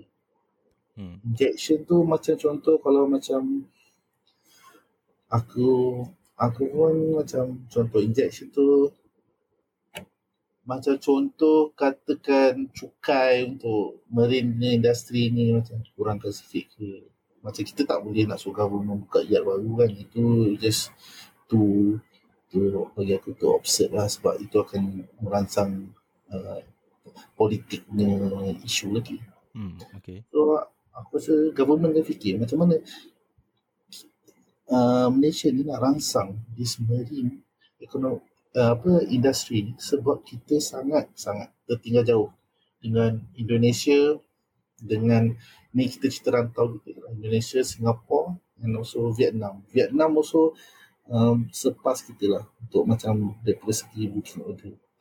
Sebab dengan China, China sekarang ni kalau siapa-siapa nak hantar ship booking, uh, kena tunggu sampai 2025 sebab dia punya tu dah penuh lah. So bro, aku dah tak sikit pasal yang pasal uh, macam kau cakap tadi kan, Malaysia inject something for the industry kan. Mungkin sebab dia adalah kita punya bidang shipbuilding ni eh, bukanlah uh, bidang utama dekat Malaysia ni. Sebab kalau kita tengok eh, kapal-kapal yang kita buat adalah untuk kereta uh, offshore services. Dia punya vessel ni adalah vessel-vessel kecil. Macam tadilah ada ada tugboat kan, ada supply mhm. vessel. Mm-hmm. Yang mana kegunaannya adalah mostly untuk uh, local company kita yang dalam oil and gas dan ada several yang dia uh, export ataupun buat untuk owner luar. Uh, sebagai contoh ah, uh, kalau kita cerita pasal kapal bulk carrier eh, kapal kita kita uh, apa kapal yang tra- uh, trader ocean trader vessel. Mm-hmm. Bulk carrier dalam dunia ni bulk carrier didominate oleh China kan. Kebanyakannya memang akan order daripada China. So tak kisahlah daripada owner Europe or, some, or somewhere kan. Dia akan order daripada China because of dia punya cost. Sebab China dia ada capability, dia ada uh, shipyard yang sangat besar and dia juga ada bahan mentah yang sangat murah. And kalau kita cerita pasal kapal tanker yang dominate adalah South Korea kan. So dia ada buat dekat apa Samsung, apa Daewoo kan. Ada Hyundai kan. So dia memang dominate kan. So memang jarang kita dengar satu kapal yang dibuat dekat shipyard uh, contoh di Netherlands for example kan sebab costing dia sangat-sangat tinggi and uh, Korea dia ada expertise on that sebab tu kita tengok over the years China dah mula offload uh, banyak projek-projek yang berkaitan dengan kapal offshore ni ke Malaysia kan contohnya di Sarawak yang aku tahu Rajang Maju dah mula ada JV dengan dengan dia dengan dia kan and even uh, dia pun ada share uh, on certain shipyard dekat uh, China. So dia buat projek kat sana. So because of that, aku rasa kalau kita tengok daripada segi uh, secara industrinya, kita punya negara ni dia fokus bukan kepada shipbuilding. Maksudnya dia fokus kepada shipping industry. Mungkin kau pernah jumpa sebab kita setiap berapa tahun kita ada akan keluarkan negara kita akan keluarkan dia punya master plan untuk port ni kan. And several years back before before COVID tu dia ada buat satu planning maksudnya dia akan uh, besarkan uh, port kan untuk banyak banyak lagi kapal yang boleh masuk kan facility dia upgrade all the crane untuk logistik lah uh, untuk untuk untuk logistik sebab itu adalah uh, sumber pendapatan negara yang lebih utama berbanding dengan shipbuilding ni so kebanyakan company shipbuilding yang dekat Malaysia ni adalah private Maksudnya dia dapat projek pun dia cari sendiri kan. Dia tak ada mengharapkan daripada grant daripada government sebab government kita mm-hmm. memang bukannya ke arah situ. Dia tak buat untuk kapal-kapal komersial kan. Sebab Malaysia ni dia bukan ke arah situ industri dia. Tapi kepada shipping, yes. Kalau kau pernah perasan kan, bulan lepas ada ada keluar satu news yang mengatakan kan Sarawak government ni dia dah mula fokus untuk bangunkan port dia secara lebih sistematik. So dia allocate some millions eh. Tak silap aku dalam 4 million ke 5 million macam tu untuk buat study dan juga untuk upgrade port dia. Sebab kalau kita tengok kebanyakan port di Malaysia ni uh, yang main port adalah kita ada West Port kan kat Port Klang, mm-hmm. North Port dan juga PTP. di Johor. Sarawak ni dia underutilized. So maksudnya dia nak kan port ni dia boleh generate income for for the state and for for the government lah. Maksudnya aku boleh nampak yang kita punya negara ni still lagi fokus kepada shipping industry berbanding kepada shipbuilding. Aku tanya last question lah eh. Berkenaan dengan persaingan. Adakah kau rasa macam persaingan di Malaysia ni antara macam kita macam kau ada mention kita yang graduate dan juga mi uh, apa tu uh, sorry Mimet. Ah Mimet. Mimet. So macam mana? Kau pernah dekat dalam kau ada pernah jumpa dengan budak-budak Mimet ke and kau pernah sembang dengan dia ke macam mana? Untuk persaingan ni bagi aku kalau pendapat personal aku untuk bahagian marine ni lah. Macam marine ni sebenarnya Marine ni yang kalau aku cakap marine meaning macam contoh bahagian uh, more into engineering. Uh, macam more into macam naval architect punya yang macam production punya lah. Uh, bukannya on uh, service eh. Yang ni kalau sebab aku tak pernah uh, deal with macam uh, been in servicing company So hmm. macam aku boleh kasih pendapat based on macam production punya side lah. Sebenarnya untuk bahagian marine ni kita kita uh, kita ni bukannya sekadar bersaing dengan setiap graduate yang yang keluar daripada universiti tiap-tiap tahun sama ada daripada luar negara ataupun hmm. daripada dalam negara tapi kita bersaing untuk placement dengan orang-orang yang dekat dalam tu juga. Sebab macam aku cakap hmm, marine industry ni untuk bahagian uh, shipbuilding dengan dengan ship repair ni sangat kecil. So apabila kita campak lagi ke ikan kat dalam pond yang kecil ni so kita kena bersaing hmm. with all the orang yang uh, experience ni kan. Dan dekat situ yang aku nampak dekat situ um, advantage dia dekat apa ni lah dekat company-company untuk ambil orang bekerja lah. Macam contoh, orang kan, orang boleh offer benda yang lagi murah untuk orang yang lagi experience kan. Sebab apa? There's too much fish in in the small pond. So macam kalau aku tak nak, aku just can get another experience one. Macam tu lah. Hmm. So apabila benda berlaku, hmm, kita punya industri kita takkan berkembang sebab tak ramai orang yang boleh masuk dalam industri yang dia specializekan. Maksudnya macam contoh macam aku punya aku punya macam bahagian naval architect ni uh, dia sangat specialized naval architect di mana orang cakap kalau kau nak masuk marine marine engineering pun tak boleh sebab kau bahagian naval architect dan kau nak jadi architect pun tak boleh sebab kau fokus on uh, naval. Naval, okay. Ha, so macam industri kau kalau kau letak kat degree kau ialah naval architect so you itu je lah industri kau never architect di mana kau akan jadi uh, designer mm-hmm. uh, so itu adalah the stumbling block lah macam aku cerita tadi kan macam bila aku masuk dalam engineering tu macam ramai yang orang-orang yang experience up until dia nak retire ni buat buat design ni kan relax kan buat AutoCAD dengan lagu kan mm. kopi relax kan motor-motor time kan okay. So kita bersaing dengan tu tau. Kita orang orang never ni bersaing dengan tu. Unless kau dapat degree untuk naval tapi kau try to venture into industry lain. Uh, that is to me is a bigger opportunity for you lah. Because you can go to different industry tanpa perlu menggunakan sangatlah kau punya naval architect tu. Lepas tu hmm, berkaitan dengan shipbuilding ni aku nak share satu tapi this is a very high level um, information kan Hmm, okay. Kita um, by the time 2000 lagi 15 tahun dah 2040 kita uh, satu dunia dah kena implement this carbon capture punya program. Okay, right. Carbon capture punya program ni uh, currently Petronas is on it. So macam kapal yang diperlukan untuk first injection is by 2027. So carbon capture ni dia macam mana ya? Dia macam ni. Ha, contoh kita uh, kita yang ni yang ni apalah aku aku kongsi sikit lah.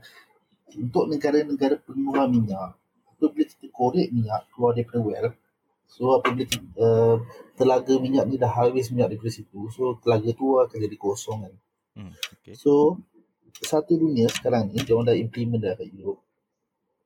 Negara yang banyak industri, let's say kalau dalam rantau kita, Japan kan, banyak industri, banyak banyak macam uh, CO2 dan kurang macam contoh kalau katakan uh, pokok-pokok hijau ni diorang panggil carbon credit.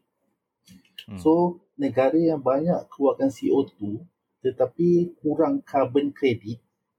So negara tu perlu um, menghasilkan satu mesin di mana untuk capture di CO2 ni masuk ke dalam satu container and then ship out dekat negara yang carbon credit dia tinggi. Maksudnya jual beli apa lah. Jual beli CO2 kan ni. Okay. untuk pastikan industri negara tu uh, is in green. Uh, green apalah green green position lagi lah. Maksudnya tak tak contaminate lah dia punya negara kita Petronas dah dah nampak benda ni as one of uh, business opportunity untuk gunakan telaga minyak yang kita korek ni yang dah tak ada minyak ni and then inject the CO2 yang dibeli daripada luar apa daripada contoh negara maju macam Japan kan. To inject masuk dalam telaga tu and then apabila penuh telaga tu akan disil. Maksudnya contoh macam kita macam lori sampah lah. Ambil lori sampah ambil sampah kutip-kutip-kutip buang kat satu tempat kan. Itu adalah the future di mana macam kita sebagai negara yang boleh um, buat duit untuk macam program ni tapi kita tak ada implementation kita tak ada drive pun untuk ke arah tu. Sebab dekat situ Petronas ni dia dia memang dah invest banyak lah untuk benda ni tapi kapal-kapal yang Petronas nak buat ni hmm. dia orang cannot do inside Malaysia sebab kita kita tak ada government punya support untuk apa ni untuk hmm. buat kapal-kapal macam ni sebenarnya kapal dia nak katakan it's not too big tak sampai 180 dia just macam paling besar pun 160 dan 160 aku rasa untuk yacht-yacht yang grade-grade besar macam uh, yacht grade A ataupun double A, triple A ni boleh je buat tak masalah. Hmm. dan tapi macam untuk yacht-yacht ni pula dia akan fikir macam okay, aku nak join benda ni aku nak pastikan keuntungan lah. Ada kena ada untung lah sebab kena satisfy my shareholders kan. Tapi kalau tak ada injection from the government so macam mana nak convincekan the shareholders that uh, kita nak go into this shipbuilding kan? Ha, jadi macam kita tak ada rangsangan kat situ macam what is our leverage kan? Kan kita nak leverage on Petronas punya project semata-mata kan?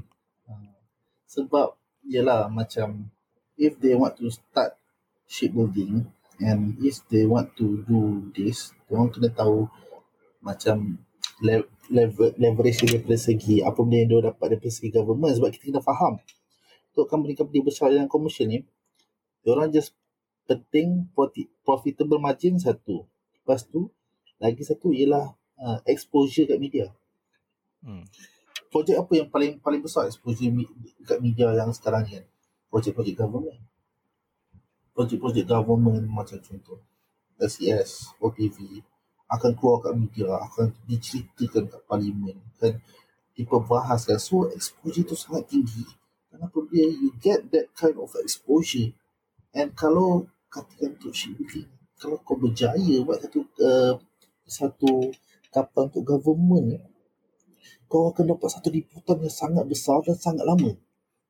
Hmm. Dan itu yang sebenarnya ship, ship, uh, ship, uh, company shipping yang besar-besar ni nakkan daripada government exposure tau. The long exposure yang supaya dia punya share ni can go up higher. Macam contoh lah aku, aku cerita lah. Macam dulu aku buat kapal NGPC untuk APMM kan. Hmm. Uh, Nabuah exposure dia sangat besar until now exposure dia boleh apa dia punya commercial value tu boleh rasa tau. Sebab apa? Waktu kita launch uh, kapal besar tu, semua menteri-menteri termasuk waktu tu Datuk Seri Najib lah. Uh, dia dengan apa dengan semua menteri-menteri termasuk menteri besar Selangor dia rasmikan the first ship for for APMM kan. Dan apa benda yang APMM buat dengan the first ship tu diorang monetize kan the first ship tu diorang buat movie baru hmm, okay. buat movie macam Coast Guard Op Selang tu kan hmm. Maybe daripada kapal tu lah. Kapal tu aku tengok macam poster dia oh, ini kapal aku buat dulu kan. Benda tu yang macam commercial company yang besar-besar tu sebenarnya nak the push daripada government. Nak macam contoh acknowledgement daripada government yang macam kita orang ni nak buat nak buat shipbuilding akan naikkan nama Malaysia. Tapi we need some backing from you lah. Not just some uh, daripada Petronas untuk jadi guarantor itu lah. We want government to be our guarantor. And then we want macam Malaysia ni government of Malaysia ni buat satu macam orang cakap satu roadmap untuk shipbuilding. Ni apa benda yang korang uh, targetkan sebab kalau tak kita tak nak pergi dari dekat lancip ni ha, macam tu lah. Hmm. sebab dekat company aku sekarang ni uh, macam company aku based on macam banyak merchant ship yang commercial ship yang besar-besar semua uh, untuk repair. Semua ship owner dia hampir semua lah hampir dalam maybe 50% of the ship owner tu daripada Rotterdam and also daripada Spain ada daripada uh, Greece ada yang tanya kan korang berminat tak untuk buat kapal untuk kita orang? Macam contoh uh, bitumen tanker dapat uh, itu ada dapat offer untuk buat bitumen tanker. Lepas tu dapat offer lagi baru-baru untuk buat uh, cargo barge tapi bila macam management tak ada that kind of injection daripada government so dia orang rasa macam ah no I don't want to do uh, shipbuilding or new building kan sebab there's no future to it. Okay bro. Aku nak touch sikit pasal yang kau cakap ni eh. Pasal decarbonization ni eh. Okay, buat pendengar yang mungkin tahu, uh, mungkin tak familiar eh, dengan apa yang Nas uh, bagi tahu. Uh, on shipping industry actually dia akan kena comply dengan IMO regulation eh. And IMO hmm. regulation ni dia tetapkan uh, apa rules of decarbonization towards 2030 and also 2050. Dia punya aim adalah untuk mengurangkan kadar CO2 uh, termasuklah sekali dengan SOX uh, sulfur oxide dan uh, NOx uh, hmm, betul. Uh, emission lah maksudnya pencemaran udara ni. Betul. So jadi kenapa ah Malaysia macam macam yang kau cakap tadi ada satu kapal yang mungkin boleh jadi salah satu industri yang boleh kita apply di Malaysia yang mana kapal ni dia boleh export uh, CO2 ni kepada country yang ada banyak pokok ah tadi macam kau cakap ah. Hmm, betul. Okay. So this is something new. Uh, aku pun tak berapa honestly aku pun tak berapa aware pasal kapal ni. Tapi aku boleh touch on that kenapa kita tak fokus kepada industri tu And kalau Malaysia, aku tak rasa Malaysia akan akan pergi ke arah tu pun sebab kapal, okay let's say kapal yang boleh export carbon CO2 gas dalam container mm. ni and they export, kapal ni adalah purpose, purposely built. Maksudnya dia punya function adalah terhad kepada itu saja. And jalan untuk kita decarbonization ni pun uh, untuk uh, sampai ke IMO regulation ni bukan terhad kepada exporting of the CO2 maksudnya dia bukanlah salah satu method yang sustain. Dia ada banyak. Kan kita boleh fokus kepada penggunaan uh, low sulfur fuel. So kita dah mula beralih kepada LNG kan and kita dah mula uh, fitted kapal kita dengan scrubber. So untuk elakkan pencemaran-pencemaran ni berlaku kan. And now we are moving towards battery electric punya kapal propulsion. So benda yang kau cerita ni Nas actually berkait rapat dengan projek aku now. So aku uh, memang sangat fokus kepada decarbonization sebab aku punya projek ni uh, banyak research on that. In fact, uh, even Petronas pun aku dah mula, aku rasa Petronas even ada orang yang aku email uh, yang in charge for that vessel adalah senior kita pun. Aku ada email dia untuk uh, mm-hmm. provide dia punya carbon content ataupun uh, CO2 punya emission, dia punya voyage charter vessel lah. Mm. Okay. So uh, kalau kita cerita pasal yang kapal tadi tu, bagi aku dia bukanlah satu model bisnes yang sustainable in the long run. Let's say kalau kita buat kapal ni, and dia purposely built kita buat in a vast amount of uh, ships and then kita dah moving towards battery electric so apa akan jadi kapal ni kapal ni akan jadi redundant lah uh, so dia bad for our business and dia akan effect and dia ada dominoes effect so kapal ni akan jadi redundant so shipyard yang telah melabur banyak duit untuk membangunkan teknologi kapal ni akan jadi redundant uh, tenaga kerja yang kita ambil, expertise yang untuk kita buat kapal ni pun dia akan jadi redundant. So dia bukanlah sustainability. Uh, dia tak sustainable. And kalau kita cerita pasal decarbonization ni juga, actually kita dah mula uh, record and kita dah kita kena comply dengan uh, IMO punya regulation. Yes. Tapi kita kena ingat yang Malaysia ni bukanlah a part of ICA zone. ICA zone ni adalah emission control area eh. So kalau kita kata kapal ni yang perlu uh, voyage dia perlu sampai ke Europe, uh, especially dekat area Scandinavian kan. Uh, itu kita memerlukan satu kapal yang memang tak boleh ada carbon content sulfur NOx ni semua, dia ada certain certain level. Dekat that area memang dia sangat restrictive lah. Even US pun dah mula follow for quite some time now. But sadly for Southeast Asia, termasuklah Malaysia kita bukan lagi dalam ICA zone so maksudnya kita masih lagi boleh uh, membenarkan kapal yang pakai fuel conventional ni untuk masuk dan keluar daripada perairan kita. So jadi tak ada aku tak nampak lagi kenapa kita kena fokus on that business model. So it's not practical at this point of time. Uh, itu aku punya personal opinion lah. Nampaknya kita dah podcast agak lama eh? And it's a very, uh very, very good discussion and I'm so happy to hear from you, from your side. Uh, macam apa yang aku dan Fatih bincangkan before kan adalah opinion. Opinion antara aku uh, dan Fatih berkenaan dengan uh, isu yang berlaku baru-baru ni yang menyentuh kepada beasiswa yang ditawarkan oleh kerajaan Rusia untuk mahasiswa Malaysia. And walaupun kita punya discussion ni mm, dia dia bagi aku dia ada mix mode lah kan. So aku mm. aku tanya pasal tadi kita dah bincangkan pasal uh, program and then uh, mm. kau dah share dah share pasal kau punya experience in industry. So any last word Nas? Bagi aku lah mm. untuk berbalik pada topik kita kan sebab kita masa topik kita ni mainly on masa study in Russia kan. Hmm. Tapi apabila kita sebenarnya kita sebagai macam uh, former Russian graduate so kita dah lalui benda tu and then kita sekarang lalui kita nampak industri kan. So bagi aku lah kalau macam contoh lah macam yang kau cakap tadi kan uh, Malaysia tak apa uh, dia tak fokus on shipbuilding dia more fokus on uh, shipping ini macam logistik lah, maritime lah hmm. Gitu. Dan tak fokus on shipbuilding kan.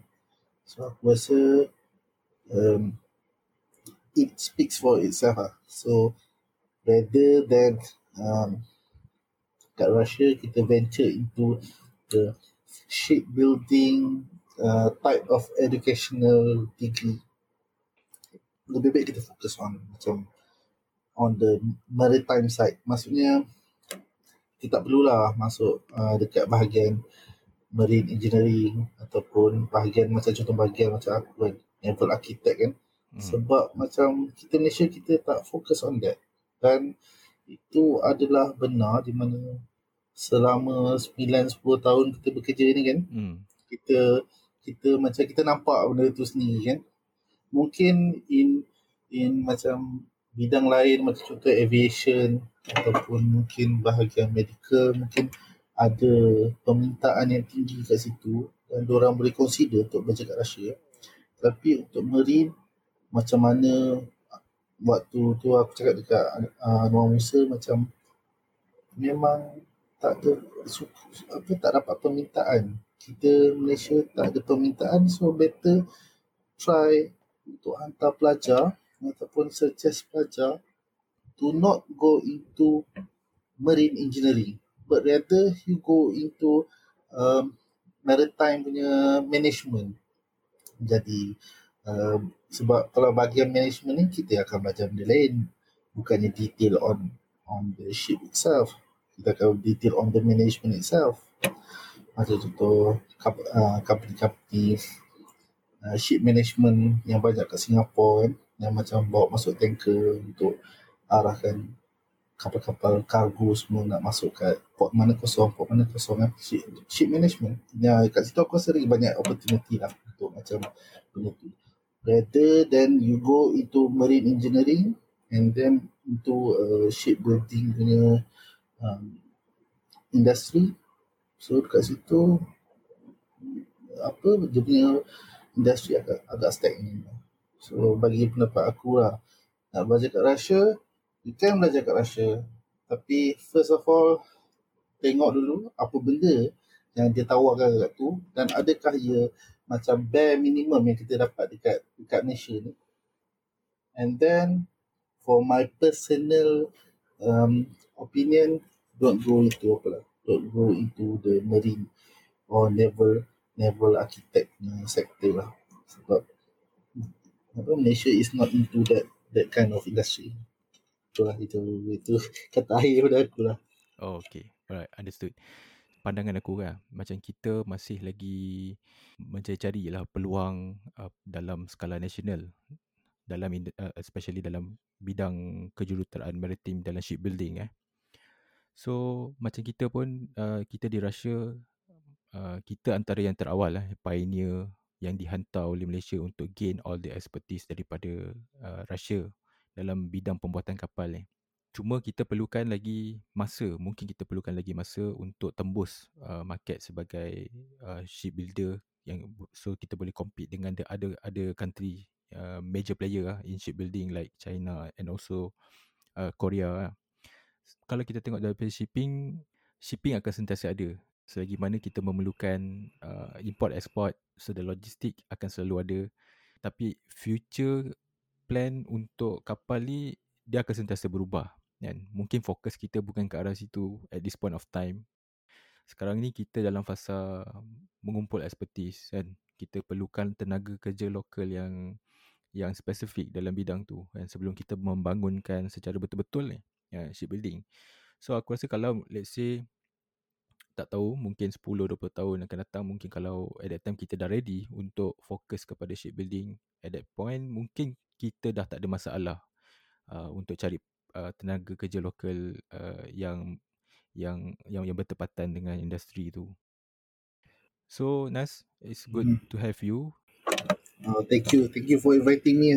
yeah, no no no no no issue and uh, once in a while uh, aku having podcast uh, pagi uh, sangat refreshing actually because mostly aku dengan guest-guest and few other guests uh, selalu kita buat malam sebab aku tak nak tak nak kacau dia punya jadual kan uh, since uh, kau free ni uh, it's it's very very good experience and aku sangat berbesar hati dengan kau punya opinion and and kita tak nak dengar satu side dia kan and so aku aku aku dengar juga apa pandangan kau kau punya clarification. So yeah, so it's good to, to to have you. Kalau rasa macam ada benda nak bincang, maybe on next uh, future podcast, uh, don't hesitate lah. Uh, just just just let me know eh.